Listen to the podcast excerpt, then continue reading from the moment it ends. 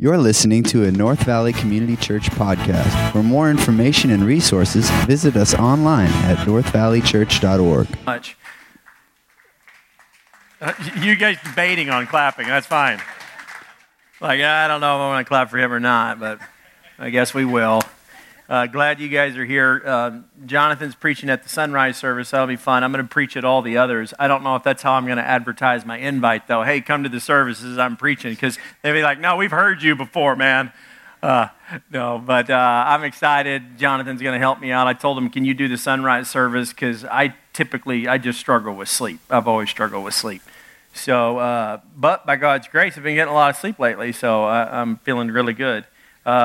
Yesterday, we did the Unleashed event. I want to show you a picture of it. Um, this was really cool. We had uh, several, um, the room was packed. We had several uh, churches uh, from different parts of the valley. We had six different speaking uh, speakers, three different seminary presidents, uh, three other local pastors here in the valley. Um, it was incredible. It was really cool. Um, I was pleasantly surprised how well it went, actually. Um, in, the, in the conference event season in Phoenix right now, you know every hotel is booked up. Spring training's in full session. By the way, I tried to go to a Cubs game the other day, uh, Cubs and Car- uh, Diamondbacks. It was packed out, sold out. I couldn't even get in. So uh, it's a busy season in the Phoenix Valley, and uh, this conference filled up. It was just incredible. And so, uh, for all those that you guys volunteered, can we just celebrate and say thank you to those guys for making that possible? Yeah. It was cool. Um, yeah, one of the cool stories was uh, this is a next, a next picture is a, a story of a, a young uh, uh second generation uh, Korean church. This is all their ministry staff. There's like not one guy or girl in there over 30. Like they're all 20 something. I'm like, I feel like an old man. I'm 40, and th- these are all the young leaders in, in the city. Uh, but they said to me, Ryan, we are so thankful for, for the opportunity to be a part of this. Uh, we signed up our ministry staff and our ministry team leaders, volunteer leaders, because it was affordable and it was accessible for this one uh, local event. So, again, it was really encouraging to see all the different people uh, come. I mean, we even had one guy uh, from the LDS church who's a scholar from the LDS church background attending our conference. And so God's using this church, guys, uh, not simply to reach the North Valley for Jesus Christ, but also to be an encouragement to other churches and, and ministry leaders all around the valley. So, again, I'm just thankful to be your pastor and thankful we've got a church culture, uh, volunteers, and people that give and serve to help make that possible. So, um, this morning, um, I'm going to be jumping into Matthew chapter 6. If you've got a Bible, you can open it up. Uh, we'll have it on the screens as well for those of you that are new. Um, we've been in a series called Treasure. And so the tagline is, is where your treasure is, there your heart is also. So that's what we're looking at this morning is issues of the heart. How's the heart doing? That's, that's what Jesus cares about the most is your heart. How's your week been? What have things been going on in your life? Um, the heart, uh, Old Testament mindset and the New Testament mindset too, is the heart is kind of the center of one's being. Most important work you can do is pay attention to your heart, to just your life, the center of your being. How's it going? Uh, part one, we talked about treasures on earth, and I, Jesus said, don't store them up. Part two, uh, we talked about treasures in heaven, and Jesus said, actually, you do want to store up treasures in heaven. And uh, we're going to see more of that today is that you can actually make an investment now on earth for an investment in a treasure in heaven, according to Jesus. But then we're, today we're going to be looking at treasures of the heart and seeking God first above all things, what that looks like. Here's what the passage says in Matthew chapter 6 verse 19. Do not lay up for yourselves treasures on earth where moth and rust destroy, where thieves break in and steal, but lay up for yourselves treasures in what? Heaven. Where neither moth or rust destroy, and where thieves do not break in and steal. So he's saying you need to store up treasures in heaven, not on earth. For where your treasure is, Matthew 6:21, for where your treasure is, there your heart will be also.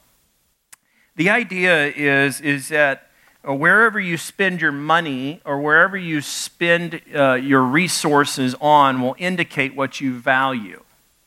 Uh, so if you, you know, for me, if you were to look at my budget and you would see, I mean, we do spend, we spend money on going out to eat. Why? Because my wife and I love to spend time together. Um, we give money to the church, uh, you know, because we believe that God's going to use this church and everything is His. And so if you were to look at my budget or look at your budget, that will be a great indication of what you value, what you like. And Jesus is uh, really the best investor uh, advisor we could uh, rely upon. But he gives a great warning. In verse 24, look what he says. He says, But listen, no one can serve two masters, for he will hate the one and love the other, or he'll be devoted to the one and despise the other. You cannot serve God and money. We're going to get to why Jesus would say that. The word that he uses for money right there is actually like personified like a rival God. And uh, one of the greatest case studies that we could look at for understanding this issue of treasuring Christ above treasure, uh, earthly treasures, is the case study of the rich young ruler. So flip over Matthew chapter 19, um, the story of the rich young ruler.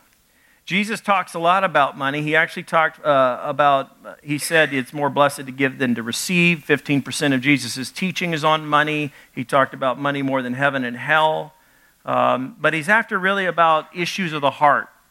And the story of the rich young ruler is a very important one. Um, I want to encourage you not to just read this and think that, that you're not rich. Um, you are rich according to even Forbes magazine. Forbes magazine said this that the poor in the U.S. are richer than more than 70% of the world's population. Um, average global income around the world is $1,200 a year.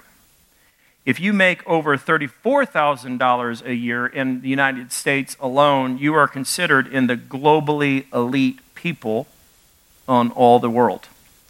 So Jerry Jeff Foxworthy said, You might be a redneck if, I've said this before, you might be rich if. You might be rich if you have food in the fridge. You might be rich if you have clothes on your back. You might be rich if you have uh, a roof over your head or a place to sleep. You might be rich if you woke up this morning with more health than you did with illness. And by the way, you're more blessed than a million people who won't survive this week due to illness in the world. Uh, you, might be rich if you've never experienced the danger of battle, loneliness, imprisonment, agony, torture, or the pains of starvation. If you might be rich if you can attend church without the fear of harassment, arrest, or torture or death. You might be rich if you have money in the bank or in your wallet, spare change in some dish or in your ashtray in your car. If you got any money on you at all, uh, or a debit card that has access to funds really easily, you just might be rich. Uh, if you can read the words that are on the screen today, any of them, you're rich. That's what research says. So, when we read the Bible, one of the coolest things that you can do is place yourself in the storyline, and I would say, place yourself in the shoes of the rich young ruler today. So, here's the story. And behold, a man came up to him saying, teacher, he's talking to Jesus, this young, rich, wealthy guy, very religious, but didn't really understand who Jesus was, knew he was a teacher. Teacher, what good deed must I do to inherit eternal life? Fair question. You know, what do I need to do? I want life. I want eternal life. Here you're talking about eternal life. And he said to him, Why do you ask me? Jesus responds back, Why do you ask me what is good? There is only one who is good. And if you were if you would enter eternal life, keep the commandments. That's what he says. And he, he said to him, Which ones? The young guy wants to know, which, which commandments are you talking about? Basically, because he's got them all figured out. And he says, Jesus said, You shall not murder, you shall not commit adultery, you shall not steal, you shall not bear false witness, honor your father and mother, you shall love your neighbor as yourself. And the young man said to him, All of these I have kept what do I still lack? Uh, this guy to me sounds a little arrogant that he's done everything perfect. Now, granted, you look at this and you're like, of course, well, he's probably a good guy. He probably didn't murder anybody, and he probably didn't commit adultery. He's a, a wealthy, uh, influential guy, you know, and you're, you're saying, Pastor Ryan, you asked me to place myself in his shoes. I haven't murdered anybody, I haven't committed adultery. And you may be saying, and, you know, bearing false witness, honoring the father and mother. Okay, maybe I haven't done the greatest in that area of honoring mom and dad. Um, and you shall love your neighbor as yourself. Maybe I haven't done that. Well, this guy thinks he's done everything perfectly. And what the biggest problem is, is that if you were to flip over in Matthew chapter 5, when Jesus taught on the Sermon on the Mount, that he actually took this a lot more serious uh, when he was listing out some of the Ten Commandments. That's what Jesus is quoting. He actually says, You've heard it said that you shall not murder. But then Jesus said in the Sermon on the Mount, the greatest sermon ever, he said, Listen to me. You may not have murdered somebody, but if you have anger in your heart and malicious intent against somebody, you've basically already murdered the person. You've committed that sin. Then he went further to say about the issue of adultery. He said, You've heard it say, You shall not commit adultery. And Jesus said, But I tell you, if you lust in your heart after another woman, he was speaking to a group of men, you've already committed adultery. Jesus is looking at the, the sin behind the sin the issue behind the issue. That's how Jesus is, is, is, is, is, is revolutionary and different. We're not looking at just the fruit, we're looking at the root issues. And this young guy, the biggest deal is, is he's, he's self deceived. He thinks he's perfect. And really, I would say he lacked, there's no remorse, there's no repentance, there's no acknowledgement, and he lacks repentance. What is repentance? Just walk with me for a moment. Repentance is one of the biggest deal. This is the problem of the rich young ruler. He doesn't understand remorse. He doesn't understand uh, repentance. He thinks he's perfect. Repentance in the Christian life is so important. Repentance is, is uh, acknowledging that you sin and then choosing to turn away from your sin. And sin is anything that violates God's holy, righteous, and just laws, His word, His ways. And you and I sin every single day. I'm, I'm, a pastor. I sin every day. There's something in my head that goes off wrong. I don't fully, fully love the Lord my God with all my heart, all my soul, all my mind, all my strength. I mean, I just can't do that. So, you know, I, we need to turn from sin and then turn towards the Savior. And it's, uh, you do, uh, repentance is three things. It's not in your outline, but you might want to write this down. It's contrition, it's your heart, there's a sense of remorse. There's no remorse with this guy. So he's not going to find Jesus as the Savior because there's no remorse, there's no contrition of the heart. He thinks he's perfect. Um, second part of repentance is, is a confession. There's a confession to the Lord Lord, I need you. We sing that song, Lord, I need you. Like, you need the Lord. Uh, repentance is, is turning from sin, turning towards the Savior, it's confession. Lord, I need you. And then it's confession to anybody that you've offended in your marriage. If you don't figure out the issue of repentance, then there's never going to be change. So repentance is contrition, repentance is confession, confessing to the Lord first, then to the spouse if you're in a marriage, or to the other offending person, the person you've offended. And then lastly, repentance is, is change. It's a commitment to change the rich young ruler's biggest problem is, is that he thinks he's good. I got it figured out. Jesus, I don't need you. I mean, why would he need a Savior if he can't acknowledge he's done anything wrong? How do you, how do you get a Savior, Jesus, call him Lord and Savior of your life if you don't acknowledge that you need a Savior? What do you need saving from? You need saving from a life of, of sin. This guy's uh, problem Jesus is going to put his uh, finger on his biggest problem. He's going to point it out. Look what it says. It says, Jesus said to him, Jesus said to him, If you'd be perfect, because you act so perfect, why don't you go sell what you, what you possess and give to the poor? The, the constant correlation between giving and then treasures in heaven. And you'll have treasures in heaven. And come follow me. So there's an invitation. I want you to give your stuff away, and I want you to follow me. Jesus is inviting him. He's not leaving him out. You need to know Jesus actually really loves this rich young guy a lot. One, another one of the gospel writers uh, records that Jesus really loved this guy. Um, he says, Come follow me. When the young man heard this, here's the response He went away sorrowful, for he had great possessions. So, a question is, is why did Jesus say that? Why did Jesus tell him he has to leave all his possessions, give it all away? And the first reason is, is because money was his master. Money was his God if anything is in place of a relationship with Jesus Christ, that's called idolatry. That's violating one of the greatest commandments Thou shalt have no other God before me. Uh, the word that appears here in the scripture in the Greek is mammon, and it really means Christ sees it as an egocentric covetousness which claims a man's heart and thereby estranges him from God. The issue was is that this guy had mammon. He had a rival God. All his attention, all his affections, all his mindset was all around his happiness was wrapped up in possession, wealth, affluence. And Jesus says that's not it. You can only have one master. Jesus wants to be that master. Uh, Mammon is personified as a rival god. It's in Matthew 6:24. It's also mentioned at just one other time in Luke 6, 16, 13. Mammon is the word. So first question was is why did Jesus say that? I'll say because Mammon was his god. Money was his god. Money's not evil. Uh, the Bible says that it's the love of money that's evil. Um, and the second question I had was uh, as I was approaching this is uh, Does Jesus hate rich people? And I thought, because you know, I mean, you've heard it said, Jesus said, Hey, it's harder for a rich man to enter the kingdom of heaven than it is for a camel to enter through the eye of a needle. You've heard Jesus say that, and he says that.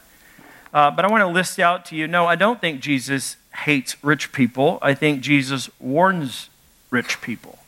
And you and I are rich um, rich people in the Old Testament. There was Abraham, who, who was rich in cattle, silver, and gold. There was Isaac, who had possessions of flocks and great storehouses. And there was Jacob, who was rich, and, and he, he had so many cattle. And then there was Joseph, a wealthy, wealthy individual, served as the prime minister of Egypt. And there was David. It says in the scriptures that he was full of days of riches and honor. And there was Solomon, King Solomon he was king of the earth, filled with riches and wisdom. There was Job. The Bible says that the Lord restored to Job tw- double his fortune. In the New Testament, there was Joseph of Arimathea who donated a tomb for Jesus. There was Zacchaeus, the tax collector, who was wealthy. He was a cheat and a scam artist. He comes to Jesus, is exposed, comes to faith in Christ, and then repays everybody. Uh, out of generosity. There was Joanna and Susanna who provide out of their resources for Jesus' ministry. There was women who accompanied Jesus. There's Mary Magdalene. There's the Roman centurion who paid for a building worship facility. There was Barnabas who sold land and laid it at the apostles' feet. There was Lydia who opened up the first church in Europe in her home. The Bible's filled with great examples of wealthy people that did it right. There's also examples of people that did it wrong, wealthy people that did it wrong. Ananias and Sapphira, they sold land and tried to deceive the church about the proceeds. There was the rich Christians that James wrote about in James chapter 2 that exploited the poor and sued others for gain and greed. There was Simon the sorcerer who longed for spiritual power and thought it could be bought or sold. And then here is the story of the rich young ruler. So God loves the poor, God loves the rich, God loves people. So here's the question how to tell when the heart isn't treasuring Christ. Symptom number one is trying to earn salvation. If you can earn your salvation, then you're going to be prideful and arrogant and you don't need a Savior. Why do we need Jesus if we could, if we could earn our way to heaven? Jesus is supposed to be the bridge, he, He's the only perfect one. Look what this guy says Teacher, what good deed must I do to have eternal life? Uh, what can I do? It's, it's really, I mean, it's a fair question, but he's got the wrong theology. he can't earn his way into heaven. He, he's a very religious person. I think uh, within our church, we have about a third of you guys come from Catholic backgrounds. Uh, my grandmother was Catholic. Lots of friends that are Catholic. One of the, one of the biggest uh, generous people in the early days of the church was a Catholic guy. Uh, didn't even go to our church. I just have a great relationship. Gave tremendously to our church. Um, there's a bunch of Catholics. From, know many of you come from a Catholic background. There's a, a third of you that are come from non-church backgrounds. And then there's about a third of you that are come from historical, orthodox, uh, evangelical churches, and you're here, and I'm glad you're here. Two big parts. The folks of you, that, if you came from a non church background or if you come from a background of Catholicism, you tend to be more works oriented. Let me show you a, a religious mindset. This is three ways to live is, is Jesus is fighting the paradigm of a religious lifestyle. Religion says if I obey, or I obey, therefore I'm accepted. Catholics generally try to work really hard to ensure that they're going to be accepted by God. Non church people that come into our church tend to think, what do I need to do to be good with God? The gospel is very different. We'll get to that in a minute. Uh, irreligion, you guys know this. This is a story of my life. I was irreligious for a very, very long time. Um, I just live as a please do what I want to do, say what I want to say. Well, there's a song about that. Uh, so you just do what you do. That's, that's irreligion. Jesus isn't dealing with the rich young ruler who's irreligious. He's dealing with a very religious mindset that if he does all these things, he's ex- accepted and he's loved and he's perfect and he has eternal life. The gospel is very different. He, it says, I'm accepted by Christ, work on the cross, I got all these flaws. I'm imperfect, but I'm accepted because of the work of Jesus Christ. He's the only perfect one. And by turning from my sin and turning towards the Savior, I find acceptance. At the greatest low of your weakness, you can find the greatest strength of God. In the midst of the deepest sadness of your sin, you can find a Savior who heals and redeems and restores. And the Christian message, what Jesus is actually inviting this guy to, is hey, follow me, I'm the only good one, is what he's trying to hint at. And therefore, out of that love of following Christ, therefore you obey. Uh, Jesus never actually commands adult followers to grow up and act like adults. Jesus actually commands adult followers to act like children. Because a, a, a, a follower of Jesus needs to have the faith of a child. There's something about a child that wants the praise of a parent. The other day, I was at a baseball game with my son, and Sam has started to play baseball at Norterra Canyon, and it's so cool. And he's, he's crazy good. I have no idea. I, we didn't know he had this hidden talent. He was playing football, and he didn't want to play baseball, and now he's playing baseball, and he steps up to the plate. He's only been on the plate a couple different times, a couple different games, and he stands up, first hit, just hits it. And, you know, he doesn't really know how to play baseball very well. And the coach is like, run! And so he's like, oh, okay, gotta run. And then the second game, we're sitting there, and uh, now he's got like a fanfare. And Sam's like so popular and cool compared to me when I was a kid, you know. Uh, but he, and he's such a, a love my boy. And uh, he steps up to the plate, and before he steps up, he's got like a, a whole little rally of girls behind him going, Sam, Sam, he's our man. and I'm like, this is my boy. This is sweet. And so he steps up, and I'm like, oh, that could have flustered his thinking. And sure enough, he just pow hits it. And I'm like, oh, run. The coach is like, run. He gets to first. He doesn't know what to do. And then the coach is like, keep running. And so he rounds his second, and we're sitting there, and I'm just like, man, I'm so, I was so proud of him. And as a dad, like, you want to be the greatest dad, you know, to your kids. And I just blew it. I forgot to say, like, how proud of I was. I've, I've recorded the thing. We get in the car, though, and Sam says this Hey, Dad, did I do good? I said, You did great. I'm so proud of you. You did so great. As a child, you want to know if you're doing good and you're seeking to please and be obedient to your parents because there's a love relationship. As a Christian, you got this issue called wealth. You've got a rival God, whether you like it or not, called mammon, that wants to steal the affections of your heart, your attention, your mindset, and get you obsessed with possession. It's called coveting. And what God's trying to say to you, I want you to be like a child and trust me with your resources because that rival God's not so good. And I want you to just love to follow me and be obedient and find the praise and the admiration from me. So, as a kid, is our posture. A kid can't earn his way to heaven. A grown adult might think, well, I can earn my way to heaven. I can do enough good things. Kid doesn't have a chance. Jesus is trying to level with this guy. Matthew 19, 17 says this, and he said to him, Why do you ask me about what is good? He's probing, he's asking questions. Kind of a Socratic form of leadership is a question with a question. Jesus is brilliant in that area, and he says, There is only one who is good. And I wasn't there, but I'm wondering if Jesus was like, There's only one that was good.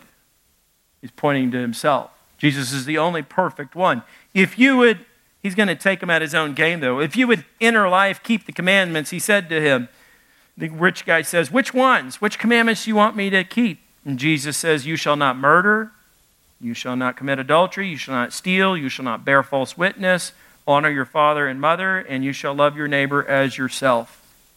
Jesus lays out several of the Ten Commandments and then mentions the greatest commandment uh, loving your neighbor as yourself. This guy's totally guilty, but he's still going to pretend to be perfect.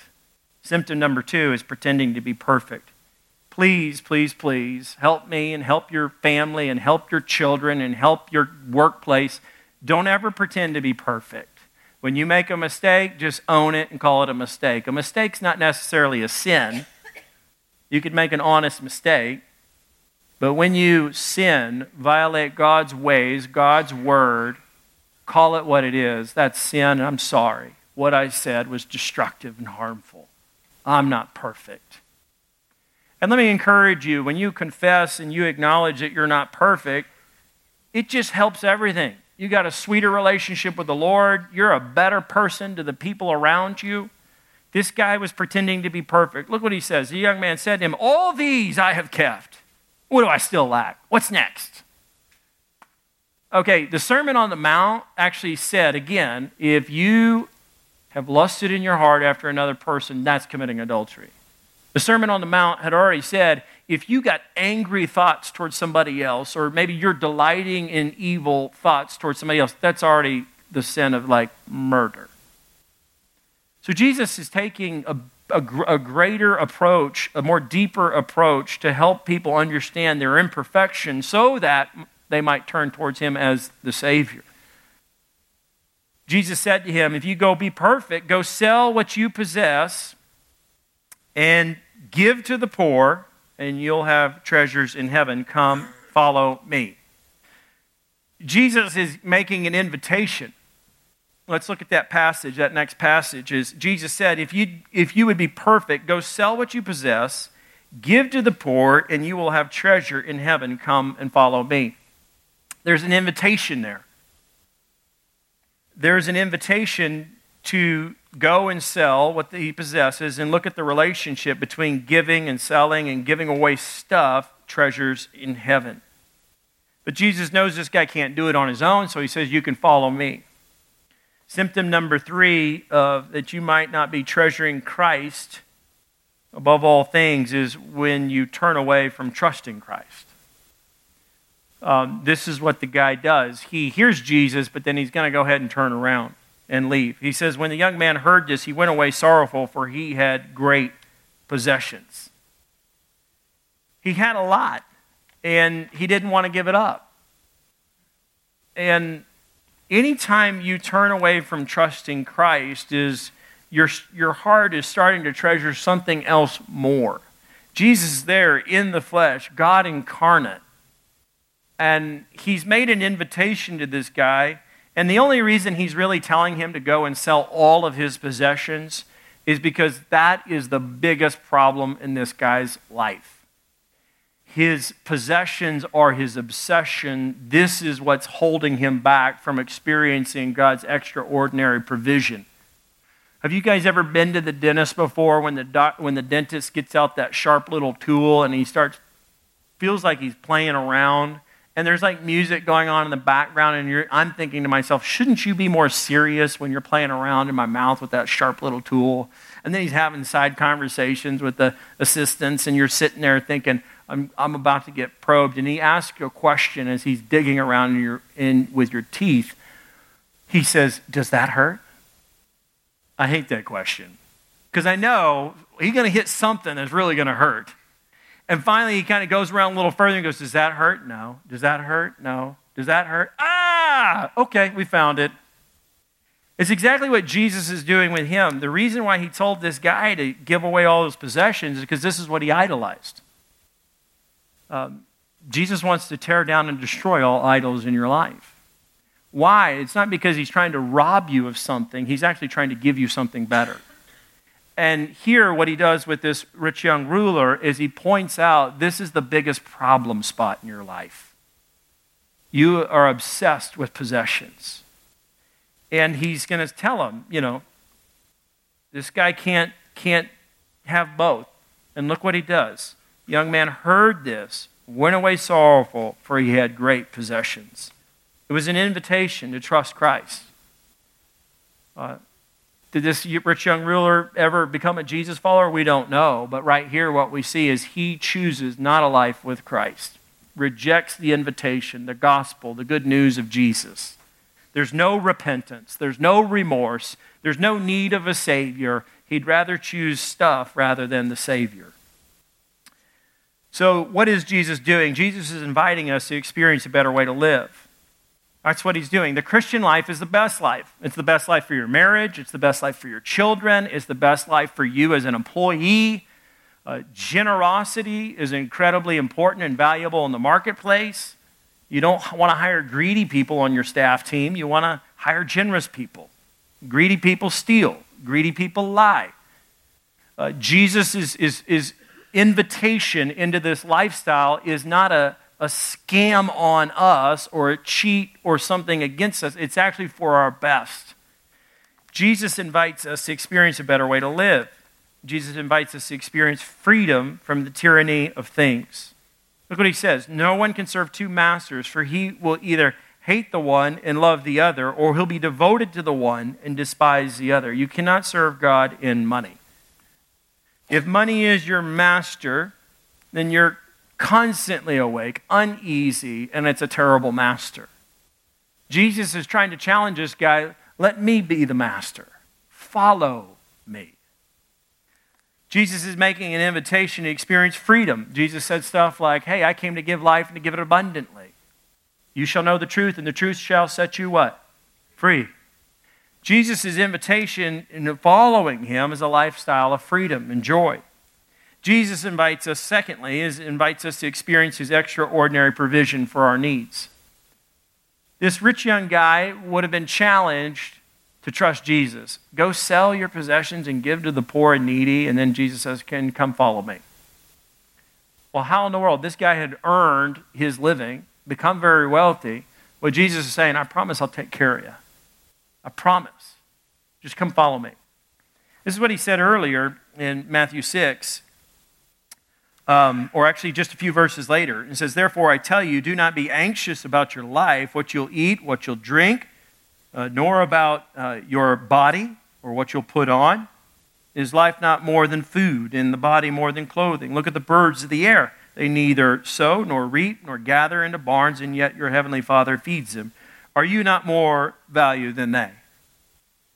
So, what's the point? The point is, is I mean, in God's economy, people, you, me, are his most prized possession. The Bible says that he made you before the foundations of the earth. He formed and fashioned you. His love was set on you. And that he cares about you more than the birds of the air. And you can trust him. And you are, the Bible says, is made in the image of God. That is the imago Dei in the Latin phrase. That means you're made with the greatest value, the greatest worth and, and he cares about you. And so, what Jesus is inviting this rich young ruler and invites you and me is to experience extraordinary provision for our needs. Again, Jesus never commands an adult just to grow up and to keep, uh, get, act so big and tough and, and all that. He actually challenges adults to think more and have the heart of a child. Because the heart of a child trusts in their heavenly Father. Lastly, we see that Jesus invites us to experience riches that never fail.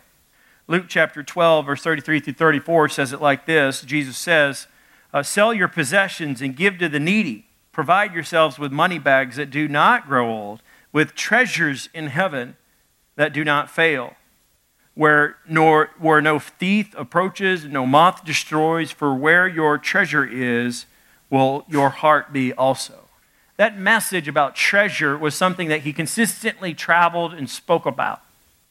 And when it comes to our treasures, what Jesus is trying to get us to understand is there's a direct relationship on how we invest our time, talent, and treasure, and it connects to laying up treasures in heaven.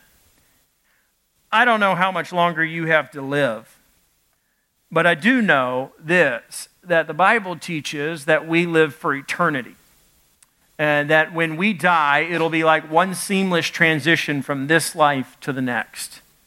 I imagine it like when we pass away, there's no holding tank or holding spot. We're in the presence of the Lord.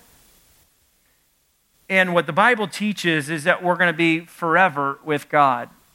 What Jesus has said consistently is that the way you use your money and your resources by giving and serving and all that is actually laying up some kind of treasure for you in heaven. So the idea that he wants us all to be poor is foolish because even in heaven, he's trying to help us to build up a treasure mentality. So, what do you want to focus on in life? How do you lay up treasures in heaven? storing up treasures in heaven, I think it's a first things first kind of mentality. Bible says is seek first the kingdom of God and his righteousness and all these things will be added to you. First things first, we can give God the first of our time. Look carefully then how you walk, not as the unwise, but as the wise, making the best use of your time because the days are evil. Um, there's still a lot of good in this world, but there's still a lot of evil.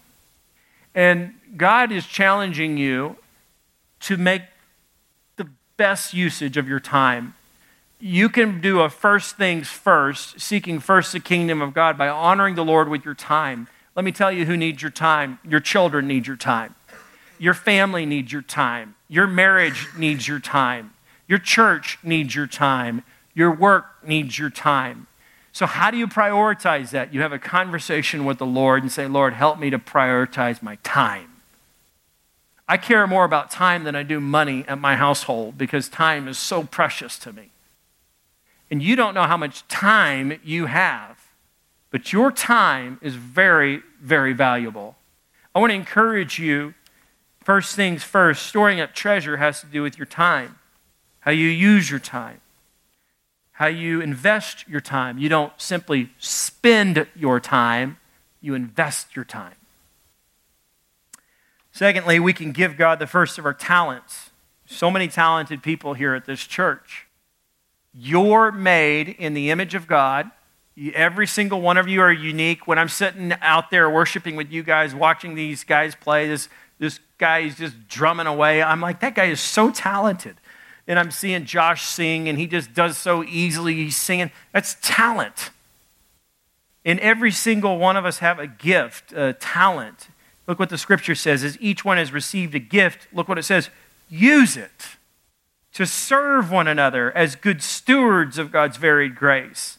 When you're using your gifts and your, and your talents to serve others, you're, I assure you, you're laying up treasure in heaven because you're doing it to help other people. I like this passage in, in, Ephesians. Now, to him who is able to do far more abundantly than all that we ask or think, according to the power at work within us, to him be the glory in the church and in Christ Jesus throughout all generations, forever and ever. Amen. The church is the place where God wants to use your talents. Don't just give your talents to the business world or just to your family. Understand that the church is going to hinge on you being you in this church called North Valley. So, our, the, the, the limit of a church's vitality and vibrance and health is hinged upon when people can realize 1 Peter 4:10 as each one has received a gift use it to serve one another as good stewards of God's varied grace. We fill this place with grace when people are serving and using their talents. We each person's different. And guest services, gifts of hospitality, teaching kids, is gift of teaching and service. Um, helping out, maybe starting a new ministry that doesn't exist. Start that. We'll fuel that. We'll fund that. We'll do what we can. Lastly, I want to challenge you to think about we can honor God and put first things first when we give God the first of our treasure. This has been very consistent with all the teaching of Jesus, and it's been consistent. And I talked last week, if you didn't hear the message, I talked about the tithe, giving 10%. It's a practice that's been happening with believers for thousands of years. This is what the scripture says honor the Lord with your wealth and, and with the first fruits. It's the idea of the very first of the harvest for the Israelites that they would honor the Lord with their wealth and their first fruits. All your produce means everything that would come in in a given year. And then your barns will be filled with plenty and your vats will be bursting with wine. My encouragement to you is, is to honor the Lord first. So here's my question to you. Think about it. What is God calling you and me to do first? Time, talent, treasure. Let me pray. Heavenly Father, thank you for today and the time being in your word. I pray that as we close out in this remaining time uh, together in worship, um, that we would just depend on you, Lord, to put first things first, to honor you, and realize that it's an invitation not away from something as much as it is an invitation to someone, and that is you. So, Jesus, we thank you for your lordship over the church, for your power of salvation and your power and your grace that you extend to needy people in marriage, in singleness, with kids, with families and friends.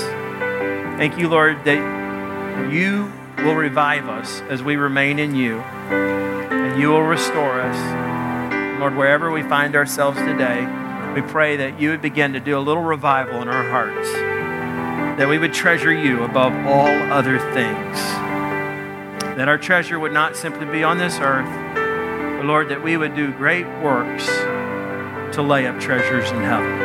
And thank you, God, that you treasure more than anything our hearts, who we are, formed, fashioned in the image of God, loved like a heavenly father to his child. So we pray now, Lord, give us a heart of dependence and give us a heart, Lord, uh, that realizes that you can restore, redeem, renew. In the name of Jesus, amen.